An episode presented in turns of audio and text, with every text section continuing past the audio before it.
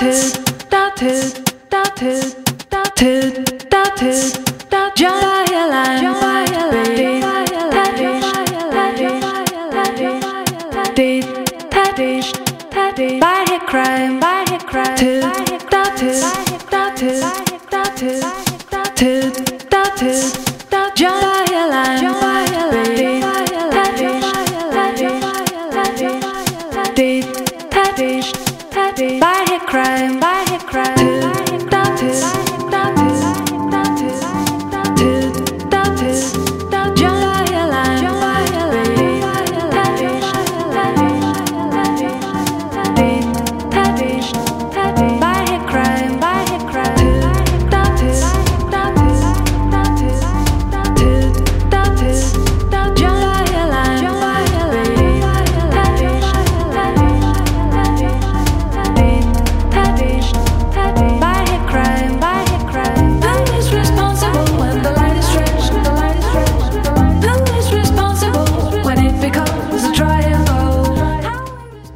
Buongiorno ascoltatrici, buongiorno ascoltatori, bentornati a CALT, il quotidiano culturale di Radio Popolare, in onda anche quest'oggi fino alle notizie delle 12.30. Un saluto da Ira Rubini, 331 62 14013 il numero per scriverci con Telegram o con un sms, diretta chiocciolapopolarenetwork.it per scriverci una mail durante questa puntata. Se volete scriverci più tardi, e intanto ringrazio le molte segnalazioni che gli ascoltatori eh, ci trasmettono, sia su eh, libri di cui vorrebbero sentire parlare, oppure anche su eh, diversi appuntamenti culturali o argomenti.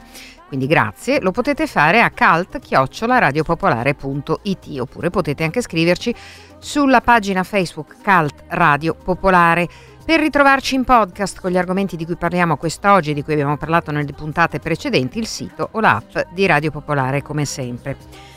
Quest'oggi eh, la nostra scaletta prevede l'incontro con Antonio Serra, naturalmente, con la sua rubrica di fumetti ormai entrata nella leggenda, come dico spesso, alla, in chiusura di questa puntata.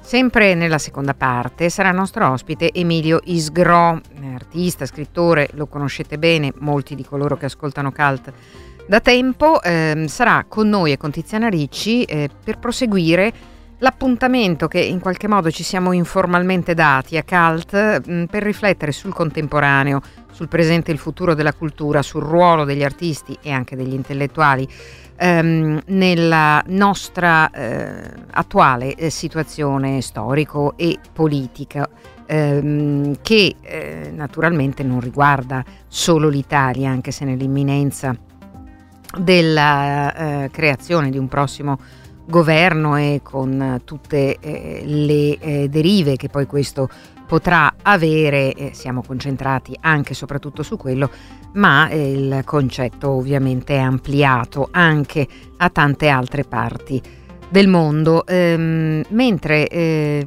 continuiamo a parlare eh, di arte anche nella prima parte, perché appunto Tiziana mi raggiungerà tra breve per parlare della grande mostra che apre a Milano dedicata a Keith Haring. Um, mentre nostro, la nostra prima intervista è um, a Valentina Bertani. Parliamo di un film, La timidezza uh, delle chiome, per l'esattezza un documentario che sarà uh, presentato alle ore 21 proprio questa sera all'Eliseo di Milano nell'ambito delle vie del cinema con eh, Valentina Bertani presente e eh, con Barbara Sorrentini a parlare con lei. Intanto eh, vi anticipiamo alcuni dei temi di quella conversazione se eh, andrete all'Eliseo nell'intervista appunto di Barbara. Sentiamo. Valentina Bertani, regista del, del, documentario La timidezza delle chiome, un titolo che già racchiude qualcosa, però chiederei a te di spiegarcelo. Ciao a tutti, La timidezza delle chiome è un titolo un po' particolare perché racconta un fenomeno naturale che in pochi conoscono in realtà e che dice che quando due piante crescono parallele a volte smettono di toccarsi tra di loro con i rami proprio per non farsi ombra a vicenda, come i protagonisti del nostro film che dovranno imparare ad essere indipendenti l'uno dall'altro per diventare grandi. È la storia chiaramente vera nella loro quotidianità di due gemelli due gemelli omozigoti, quindi uguali, e che però hanno anche una leggera disabilità, che però chiederei a te di spiegare perché non vorrei usare parole inesatte e poi dal film insomma si vedono dei momenti di vita vissuta anche molto, anche molto divertenti poi per come li racconti. Allora sì, Benjamin e Joshua sono gemelli omozigoti, sono uguali, ma poi guardando il film vi renderete conto che hanno due personalità totalmente diverse. In comune hanno l'aspetto che sono esuberanti e una disabilità intellettiva che però non è il centro del film, nel senso che quello che abbiamo voluto raccontare con questo lungometraggio è un coming of age, per cui è il momento di passaggio tra la loro infanzia e l'età adulta, per cui è solo una caratteristica tra le tante dei nostri protagonisti. Com'è stato il rapporto con loro? Ci raccontavi che non è stato facilissimo all'inizio abordarli, eh, lavorare con loro nel quotidiano, quanto tempo ci hai messo, poi sei andata in casa loro, insomma un po' anche il progetto dietro le quinte. Allora, la premessa è che ho incontrato i gemelli Israel per strada e li ho visti camminare sui navigli, li ho trovati bellissimi con un'estetica non convenzionale, per cui un misto tra i protagonisti dei film di Harmony Corinne, di Clark o, o, anche un ritratto alla Diane Arbus, per cui sembravano stranissimi. Ho fatto per fermarli e non mi hanno ovviamente risposto un po' perché la loro personalità assomiglia terribilmente a due persone che non rispondono a uno sconosciuto, un po' perché i ragazzi hanno una disabilità intellettiva per cui non hanno capito che cosa volessi da loro e li ho lasciati andare, li ho lasciati andare per le strade di Milano, salvo poi cercarli dappertutto chiedendo sui navigli chi fossero questi meravigliosi ragazzi che avevo visto e quando mi hanno detto che erano i figli di Sergio Israel, che era l'ex proprietario del locale Le Scimmie di Milano, ho chiesto il numero della loro mamma e le ho telefonato. L'ho chiamata, le ho detto che ero interessata a lavorare con i suoi figli, non sapevo in che modo all'epoca e se potevo incontrarli. E lei ha visto i miei lavori che l'ho girato sul mio sito e mi ha ritelefonato. Per cui le ho detto se le piacciono mi richiami, lei mi ha chiamato, quando mi ha chiamato sono andata a casa loro con gli sceneggiatori che sono delle persone con cui collaboro, dei professionisti con cui collaboro da tanto tempo su altri progetti e sono venuti con me a casa dei gemelli. All'inizio è stato molto complicato perché non, non volevano avere a che fare con noi, non rispondevano alle nostre domande e poi piano piano hanno iniziato ad aprirsi, a raccontarci la storia della loro vita e abbiamo iniziato a distinguerli. All'inizio giocavano anche con le, proprio la loro somiglianza fisica per cui ci prendevano in giro, dicevano io sono Benji, io sono Josh, scambiandosi i ruoli e poi piano piano abbiamo iniziato a conoscerli a capirli e abbiamo deciso di raccontarli affronti il tema in maniera, dicevo prima, anche divertente, in maniera molto delicata e libera. C'è tutto un aspetto dei coetanei, c'è anche tutto l'aspetto della sessualità che in questi casi è sempre un po' difficile da raccontare. Loro però sono molto liberi anche in questo. Sì, assolutamente. Loro sono molto liberi nel racconto della loro sessualità, come è libero poi tutto il nostro team. Io lo dico sempre, la nostra crew è una crew queer, per cui noi siamo un team arcobaleno e quindi siamo una minoranza che racconta un'altra minoranza. Quindi abbiamo lasciato liberi i ragazzi di raccontare tutti i loro desideri desideri più nascosti e non solo, anche tutta la parte di sessualizzazione magari di un corpo, di un ragazzo con una disabilità, in questo caso intellettiva, tante volte non viene raccontato, invece noi poi se vedrete il film capirete che c'è anche una scena di nudo, insomma, e vedrete che anche Joshua è bellissimo, cioè sono dei ragazzi bellissimi questi.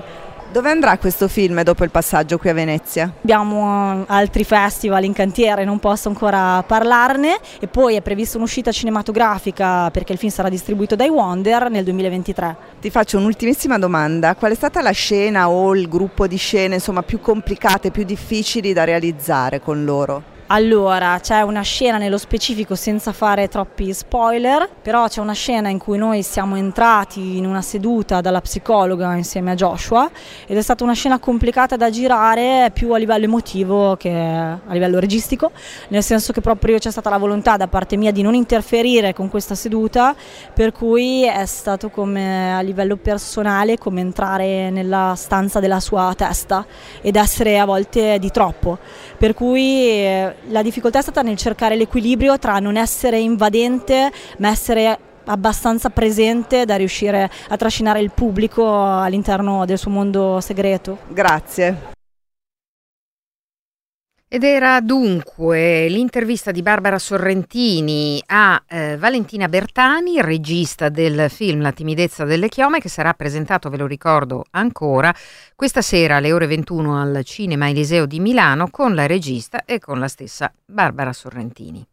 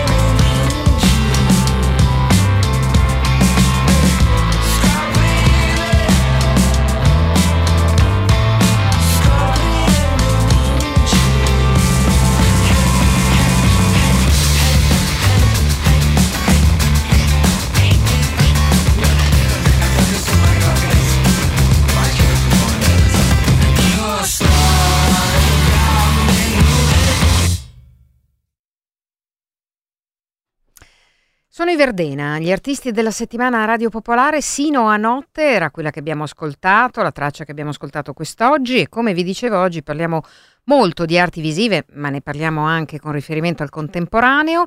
Ehm, primo argomento, Tiziana Ricci.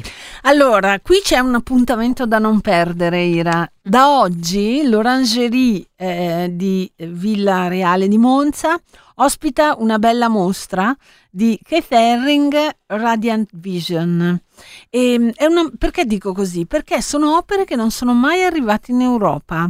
Noi abbiamo visto in questi anni recenti una bella mostra alla Triennale, un'altra bella mostra a Palazzo Reale più di recente di Keith Haring con sue opere stupende, ma vi assicuro che anche questa mostra è veramente bella e si tratta di 100 litografie tra litografie, serigrafie, disegni su carta, manifesti. In, in pratica c'è un po' l'intero arco della, mh, della, della, sua vita che come sappiamo purtroppo è stata molto breve. Infatti lui è nato nel 58 in Pennsylvania, poi si è trasferito a New York per studiare arte e lì ha fatto amicizia con Kenny Scharf, ma e soprattutto con Jean-Michel Basquiat. E, e, i suoi lavori sappiamo che eh, si riferiscono molto alla scena artistica underground di New York di quegli anni e i suoi dipinti traggono ispirazione dai graffiti, quelli che i giovani facevano, eh, dipingevano sulle metropolitane sui muri di New York eh, ai primi anni Ottanta alla musica, anche alla danza e comunque appunto alla controcultura eh, che era diffusa in città. E, ehm, e, queste sono opere di un collezionista americano che l'ha conosciuto bene, anzi forse addirittura erano amici, e, ehm, e, insomma, come vi dico, è una mostra da non perdere perché vedrete, eh, se, se, andate a visitarla, vedrete alcune opere che non si sono mai viste. In più, ricordiamo che, eh, che Terring era, mh, è stato diciamo, un sostenitore della de-escalation nucleare, dei diritti civili, del benessere dei bambini. Eh, anche mh, della consapevolezza mh, per quanto riguarda il problema dell'AIDS che poi se l'è portato via. E, ehm, e quello che, che, volevo dirvi è che ci troverete i suoi cani abbaianti, i bambini radianti, eh, i giovani, le figurine danzanti e anche questi eh, dipinti eh, ironici, ehm, molto, molto trasgressivi. Allora, io ho parlato eh, in mostra con Angelo Crespi, che ha curato la mostra, ha curato questo percorso italiano, la versione italiana perché è stata in tante città anche in America la mostra. Sotto questo tratto luminoso, le, talvolta anche che noi pensiamo leggero, c'è un impegno eh, forte che Keith Haring ebbe nei confronti della società e della politica dell'epoca, soprattutto riguardo all'apartheid, ai, ai diritti della, degli omosessuali. I giovani. I giovani ovviamente, eh, lavorò molto con i giovani e c'è questa, potrebbe essere considerato quasi, oggi è tornato di moda quest'arte che si chiama definita artivismo, cioè un'arte che si attiva sulle questioni sociali. Credo che lui sia stato uno dei primi fortemente impegnato nel, in questi temi del, del, sociale, rispetto anche ai suoi predecessori o ai suoi contemporanei. Basquiat ha una tensione completamente diversa, un tratto diverso, ma non ha questo impegno. Poi la vita di, di Keith Haring, anche quella di Basquiat ovviamente, poi eh, mostrano tutti i limiti anche di questo impegno, che poi c'è questo della droga, della, eh, di un'omosessualità vissuta anche in parte spericolato. Sì, spericolato, ma eh, da una parte consapevole, anche. consapevole, dall'altra spericolato, che poi lo porta ovviamente alla morte. E lui lavora molto anche sulla questione dell'AIDS, ovviamente, che in quegli anni è il momento centrale, soprattutto in America, in cui questa malattia diventa una, una questione sociale. Senta, tra l'altro c'è questo aspetto per cui lui considerava l'arte eh, per tutti, no? che è anche poi quella concezione che lo porta a, a creare gli oggetti, le, le, tazze, le magliette, le cose, cioè l'arte non deve essere una cosa sacra, no? non, è una cosa, certo. non dico consumistica, però per tutti, da usare, da vivere. Assolutamente, allora, l'arte, l'arte per tutti di Hering fa, fa il paio poi con la definizione che tutti abbiamo i 5 minuti di celebrità inventata da Warhol. Eh, eh, Hering si eh, concentra in un'arte che noi definiamo pop, ovviamente sotto, sotto l'egida di Warhol, ed è da una parte una critica al consumismo e alla società dei consumi, dall'altra un'adesione iconografica, per cui eh, pensiamo al Mao di Warhol. Eh, da una parte, dice, un po' come ha fatto Warhol. Comunque. Sì, il Mao di Warhol è iconizzi Mao Zedong, ma allo stesso tempo lo riporti all'Occidente, per cui è come se lo cannibalizzasse, come se tu te ne appropriassi di questa figura mitica comunista. Lo stesso Ehring, alla fine eh, l'idea che fino agli anni 50 con Pollock non c'era questa commistione tra mercato, società dei consumi e impegno del, dell'artista. Pollock era sicuramente un artista impegnato faceva dell'arte molto anche dura.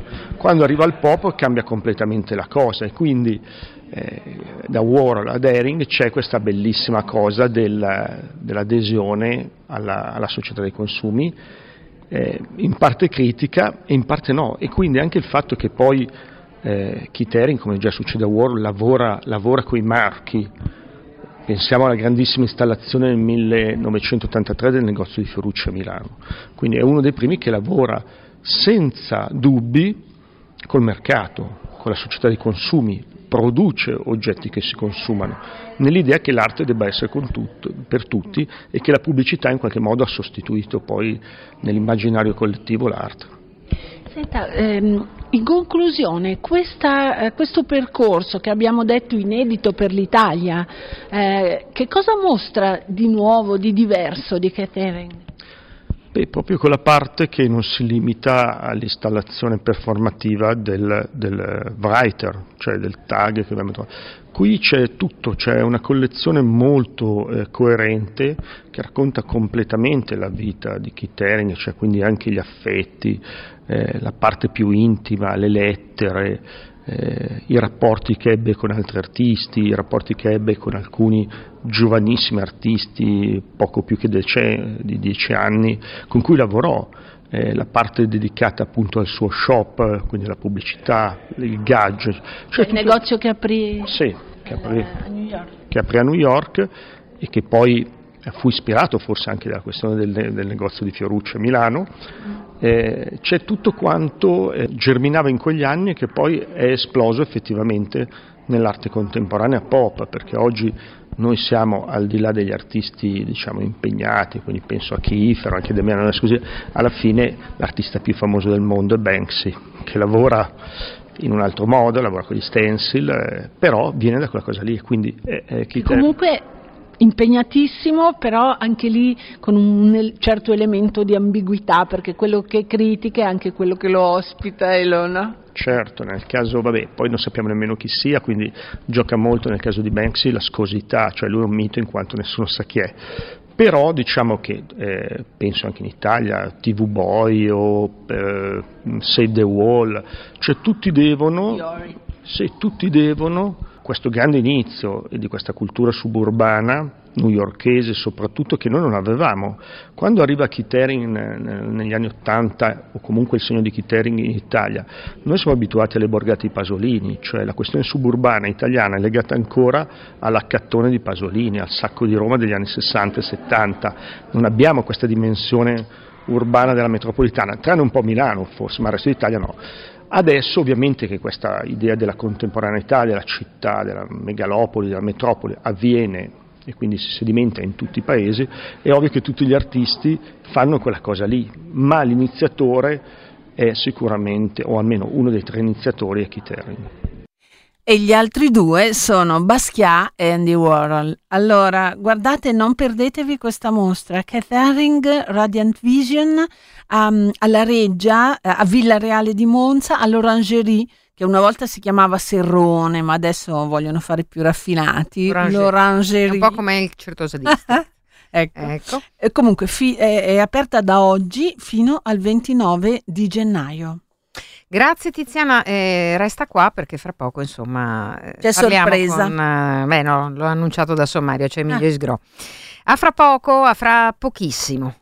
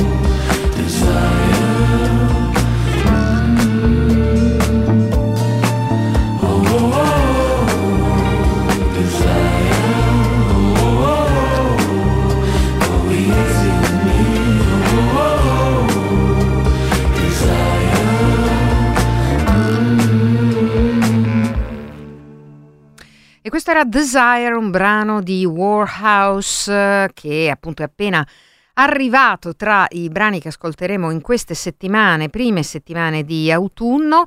Eh, noi fra poco eh, ci interromperemo per la pubblicità, però eh, io mh, mm, nel frattempo ho, eh, riesco a ricordarvi una cosa che è importante a leggervi un messaggio ehm, da domani, dal primo di ottobre, a base, insomma lo sapete, il eh, lo spazio polifunzionale eh, in cui eh, diversi, diverse attività culturali si fanno ormai da anni, eh, ritorna il Far Out Live Arts Festival. Sono nove giorni di performance, di public art, di installazioni, di talk, di musica. Mm, insomma, è eh, un appuntamento che mescola molte discipline artistiche differenti. L'inaugurazione è alle 17 di sabato fino alle 24, ovviamente c'è una festa, c'è un DJ set Mm, e ehm, il palinsesto si snoda ehm, attraverso alcuni concetti che sono interessanti. Quello del tempo sos- sospeso, quello che dovrebbe essere dedicato e sempre meno abbiamo a disposizione alla contemplazione, al pensiero, insomma, alla eh, non eh, dispersione diciamo, delle energie attraverso anche i molti device che abbiamo a disposizione e un tempo invece performativo che è dedicato agli spettacoli. Um, ci sono anche spettacoli che durano tre minuti, per esempio, altri che invece che, altre, um, uh, altre, manifestazioni artistiche che durano tutta la notte. Insomma, uh, l'idea è proprio quella di dare anche massima libertà al concetto di tempo, tempo per la performance e tempo invece tra virgolette, per non fare niente, cioè pensare molto. Ehm, e poi c'è un tempo dedicato alla scolè, in senso greco, diciamo così, anche qui insomma un po' come l'Orangerie o il Certosa District, insomma eh, al, al, alla formazione se vogliamo, alla, mm, eh, all'apprendimento anche di chi già magari sa tante cose con talk, laboratori, scuole temporanee all'interno del festival. Allora, eh, tutto il programma lo trovate evidentemente o sul sito o sui social di Base Milano oppure cercando Far Out 2022. Ehm, adesso pubblicità e poi torniamo subito dopo con il nostro prossimo ospite.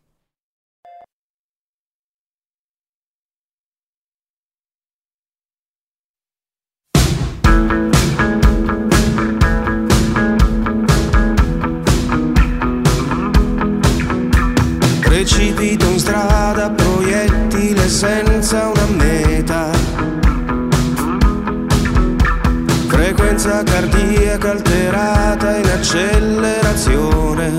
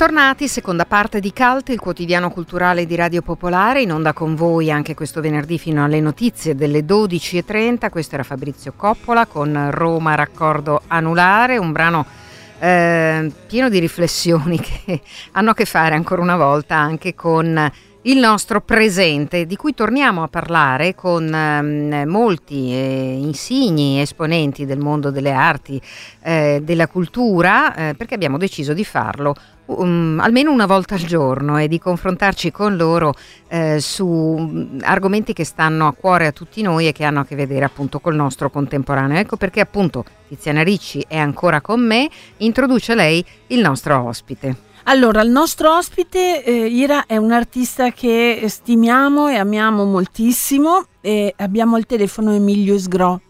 Pronto Buongiorno. Emilio? Ecco, sono qui con voi.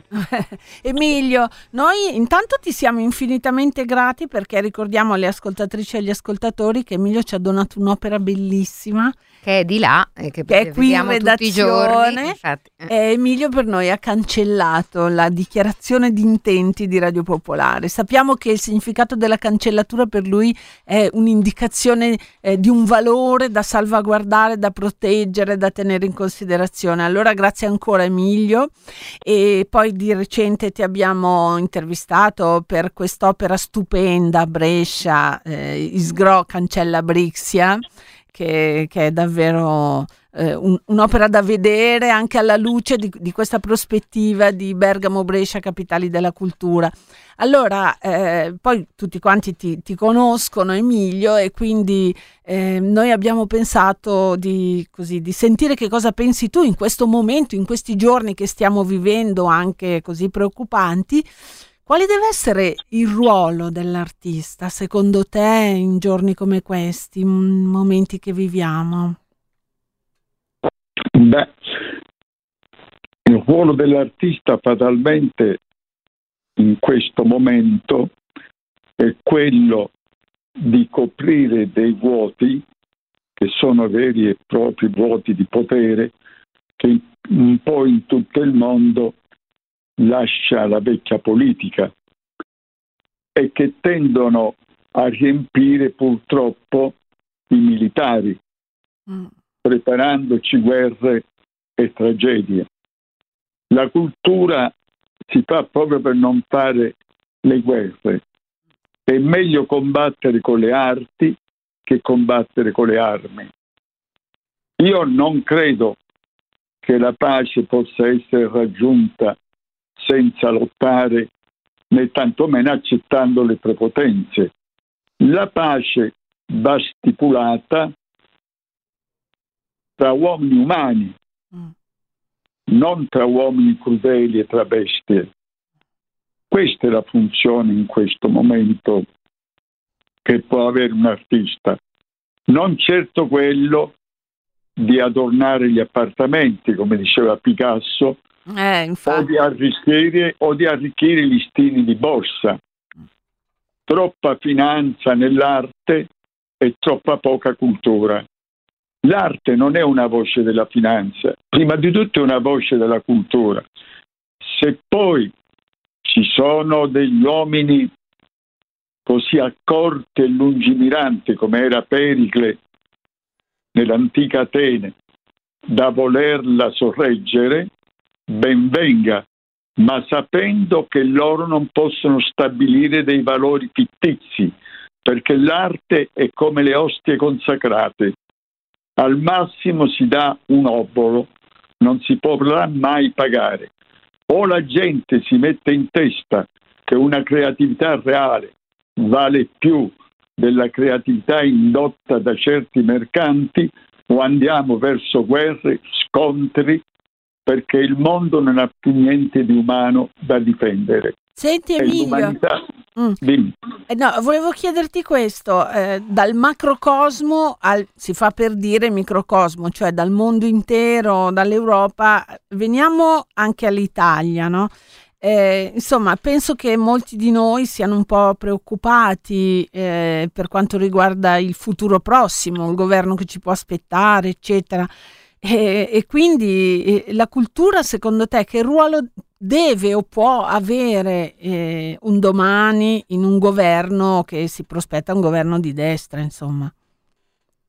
Ma io spero che questo governo non commetta l'errore di ripagare certe persone di basso profilo culturale soltanto per restituire l'adesione preventiva che hanno dato prima del voto. Se fa questo si comporta le, come le vecchie forze. Io ho sempre avuto come cittadino delle mie predilezioni politiche, ma non ho mai accettato il clientelismo politico, neppure e soprattutto nell'arte. Non vedo perché dovrei accettare se lo pratica la destra. Quindi spero, anche per propria sopravvivenza, che la destra sia così astuta che una volta andata al governo, come non manda amare l'Europa non manda a amare la cultura di questo paese. Senti, Io ma tu sem- temi che ci possano essere delle censure?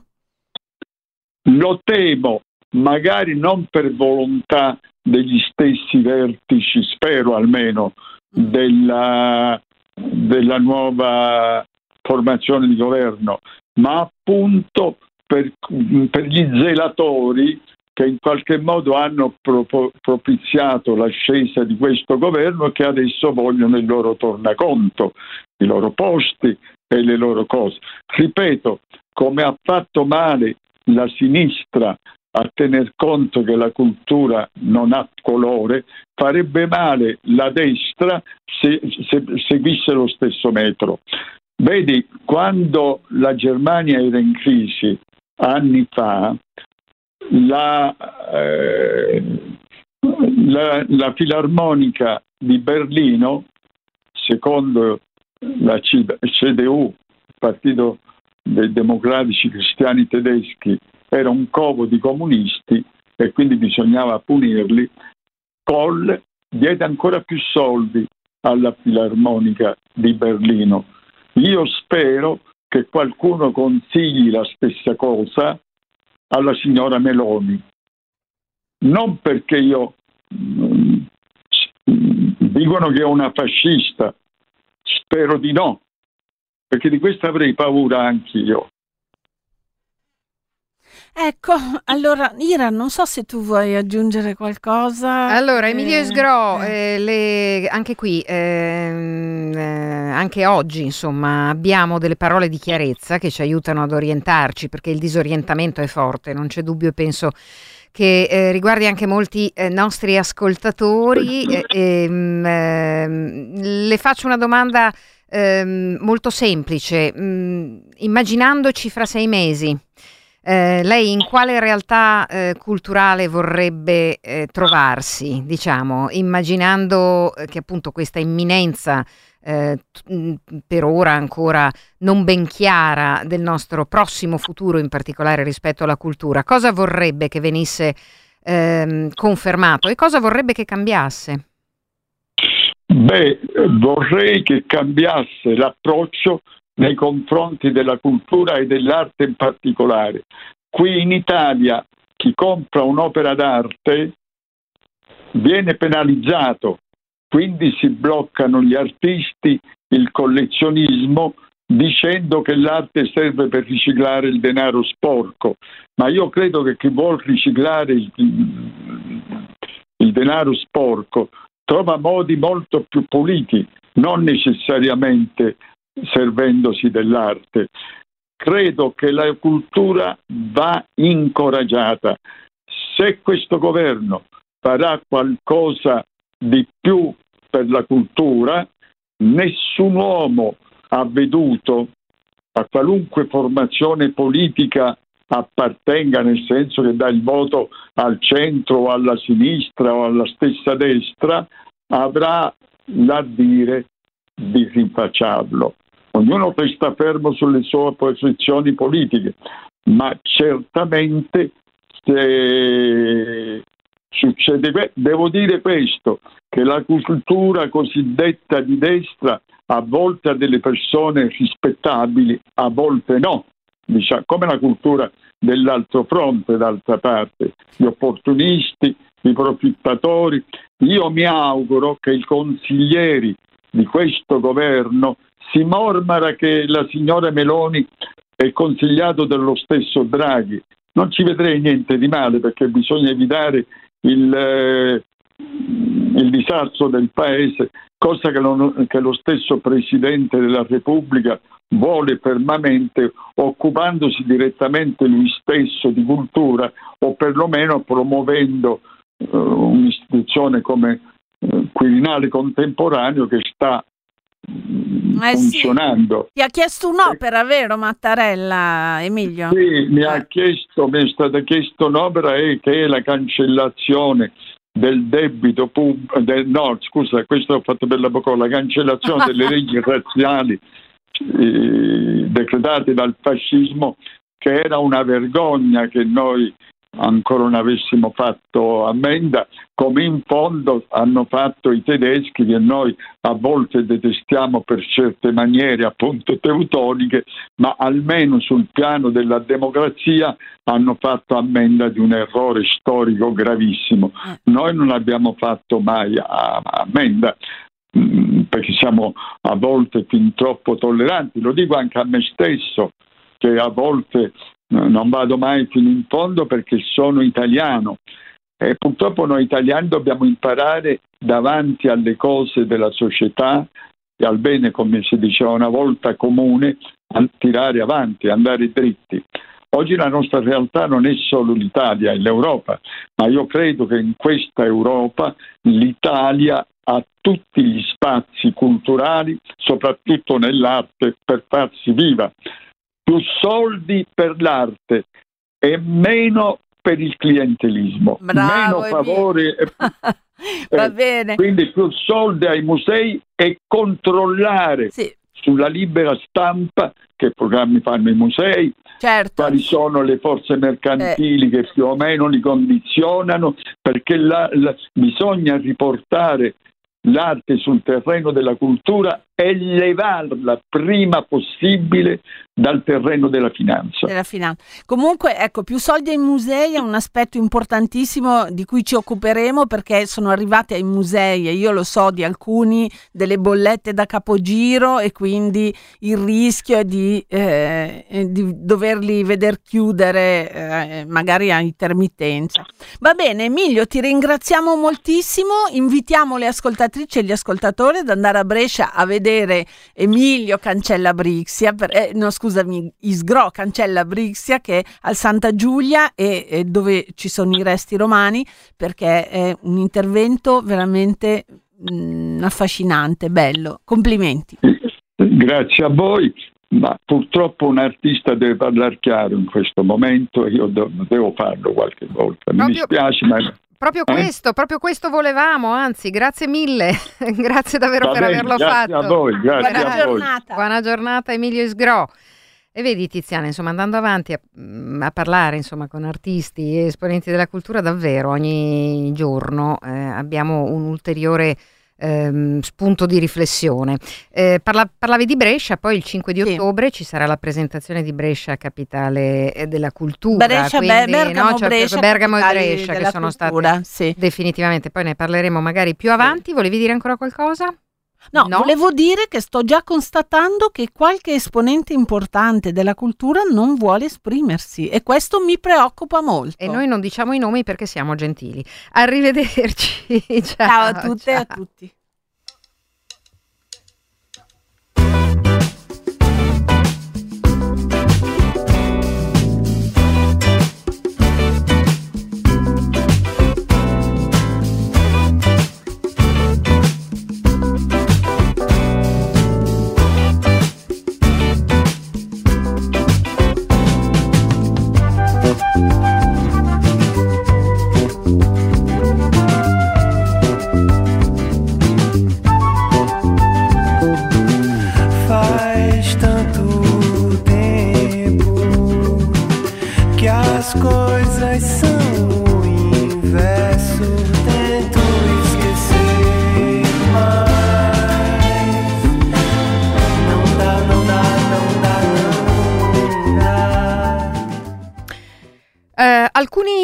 Appuntamenti che vi ricordiamo, per esempio, che ehm, quest'oggi per la Notte Europea delle Ricercatrici e dei Ricercatori ci sarà eh, al Museo del Nazionale della Scienza e della Tecnica di Milano eh, alle ore 21 eh, un incontro con diversi ospiti, Leila Belhadi Mohamed di Privacy Network, Vittorio Cuculo dell'Università degli Studi di Milano, Angelica Pesarini dell'Università di Toronto, eh, Maria Cuomo del Naga modererà ehm, e eh, l'argomento è ehm, lo sguardo tecnologico eh, sui migranti.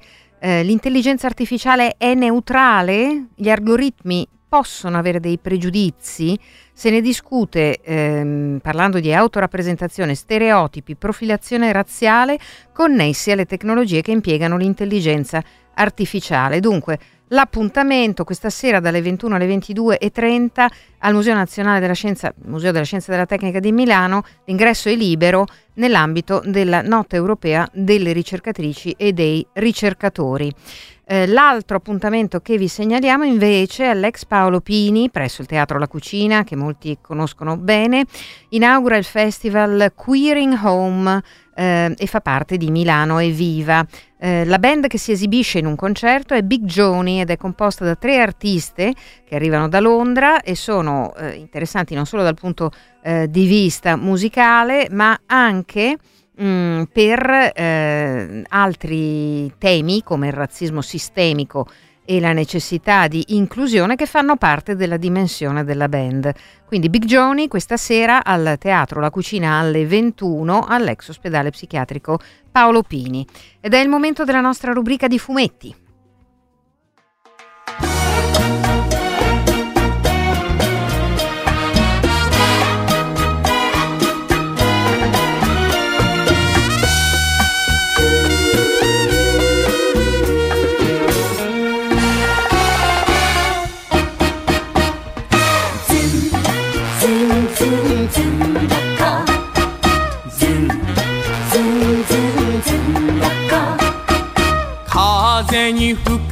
て花が散る。雨に濡れても花が散る。咲いた花ならいつか散る。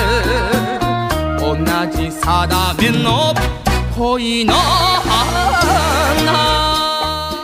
Buongiorno, buongiorno Antonio Serra che Buongiorno, pur buongiorno. in una giornata piovosa come nel Connemara irlandese è giunto qui munito di tutto quello che serve per difendersi dalla pioggia. So che oggi è indaffaratissimo per lavoro eppure non è mancato all'appuntamento di nuovo finalmente in presenza della rubrica di fumetti. Oh, ma non potrei mai, insomma, lo sai benissimo. Eh, lo so, lo so, lo so, però apprezziamo e quindi benvenuto. Di cosa parliamo? Di un album Oggi- che non è tanto pesante, non fa tanto No, rumore, non fa ma tanto rumore, però è abbastanza interessante, chiaramente, perché ha tante caratteristiche insolite.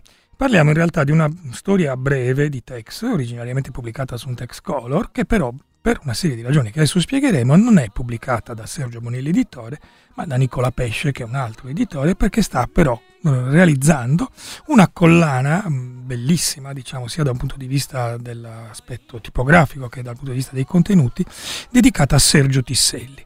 Di Sergio Tisselli non abbiamo mai parlato, quindi questa è un'occasione d'oro per parlarne. Chi era Sergio Tisselli? Era un disegnatore dal talento straordinario che lavorava esclusivamente col colore attraverso degli acquarelli. È un modo di fare i fumetti del tutto diverso e insolito rispetto alle situazioni normali a cui siamo abituati, dove il colore addirittura in questo periodo viene dato digitalmente, così via, eccetera. Lui invece lavorava su queste grandi tavole con questa perizia straordinaria che aveva nell'uso, nell'uso degli acquarelli e delle loro trasparenze. Infatti, parlando specificamente di quest'albo, che si intitola Sfida alla vecchia missione, noi abbiamo qui un western eh, veramente atipico, eh, appunto trasparente, che suggerisce più che rappresentare in una visione spesso, come dire, traslucida no, di quella che è la realtà, dove eh, chiaramente abbiamo una storia che è molto eh, lineare eh, perché è un'avventura di Tex, ma nello stesso tempo è anche un'avventura particolare, un po' strana, pensata chiaramente apposta per questi acquarelli di Tisselli, che nel caso in- chi volesse leggere questo libro non fosse un lettore abituale di Tex potrebbe trovare anche insolita e incuriosente. Ma appunto il volume è incastonato all'interno di una collana più vasta dedicata a tutta l'opera di Tisselli che era una diciamo Eh, che bello! eh, sì, sì, Lo vedo da qua. No, no, lui era bravissimo, veramente, un genio. E, e il, ehm, questa collana ehm, pre- presenta anche altri, mh, altri volumi, tra cui eh, alcune delle opere realizzate, ma tra cui segnalo in particolar modo l'adattamento a fumetti di Kim di Rudyard Kipling, che insomma è un classico, ma è- al, quale, al quale Tisselli ha dedicato tantissimo, tantissimo lavoro. Eh, Tisselli venne scoperto nel mondo del fumetto dal grande Magnus, proprio però in contemporanea col momento in cui Magnus stesso, malato, purtroppo venne a mancare, ma eh, Tisselli ha legato a doppio filo il suo nome e quindi tantissime di queste opere sono realizzate su testi che erano stati preparati da Magnus e anche sono state realizzate per come dire, celebrare Magnus. Ma in questo caso stiamo, vediamo proprio la sua passione per il western, che è assolutamente splendida, diciamo, e mh, Tisselli è venuto a mancare nel 2020, però questa, dire, questa raccolta di volumi ci ricorda il suo talento. Sti- abbiamo parlato di Tex Sfida alla vecchia missione, edito da Nicola Pesce Editore, di Pasquale Ruio ai testi e di Tisselli, di Sergio Tisselli appunto ai disegni, e, mh, 19,90 euro in libreria e fumetteria. Bene, allora eh, grazie, io davvero sono rimasta conquistata dal, dalla, dalla, dalla potenza pittorica quasi Sì, insomma, così. di, di questo autore. Eh, grazie come sempre ad Antonio Serra, gli diamo appuntamento a venerdì prossimo per eh, la, mm, la, nu- la nuova puntata diciamo di venerdì dedicata eh, alla rubrica dei fumetti che chiude da sempre la nostra settimana. Grazie Antonio, ci, Grazie a voi, a presto. ci, ris- ci rivediamo e risentiamo la settimana prossima. Ho qualche impedimento a parlare? Eh, non so, eh, evidentemente non so, deve essere la nuova situazione politica. Eh, però eh, non- questo non mi impedirà di cercare di dare spazio a un segnale che mi dà Max Cignarelli, me ne ha dati tanti, come sempre lo ringrazio e gli auguro buon weekend, sui supporti alla sensorialità aumentata sull'appia antica. Promosso dalla, dall'Associazione Italia Nostra, è stato avviato in occasione delle giornate europee del patrimonio con la collaborazione di Coop Culture, di, eh, la società cooperativa che si occupa della tutela, conservazione e valorizzazione del patrimonio artistico e culturale italiano, il progetto Archeoguide PSA per integrare con supporti fisici e tecnologie sensoriali aumentate le visite alla via Appia Antica di Roma, consentendo alle persone cieche e sorde di usufruire di una guida immersiva ai molti monumenti unici di quella zona. E, insomma, ogni tanto bisogna anche dare qualche buona notizia. Quindi eh, buon weekend a tutti voi. Cult ritorna eh, lunedì alle 11.30 come sempre. Ci trovate in podcast sul sito, sull'app di Radio Popolare e ci potete scrivere sulla nostra pagina Facebook oppure a cult-radiopopolare.it. Fra poco le notizie, adesso un pizzichino di un brano che sentiremo a più non posso, Bruce Springsteen, Do I Love You? Eh, Bruce Springsteen di cui eh, è uscito il nuovo lavoro dedicato appunto a omaggi, cover di grandi, grandi, grandissimi successi. Quindi non sarò la sola a mettere questo brano, ma noi lo mettiamo in chiusura e ci fa da sigla. Risentirci, a presto.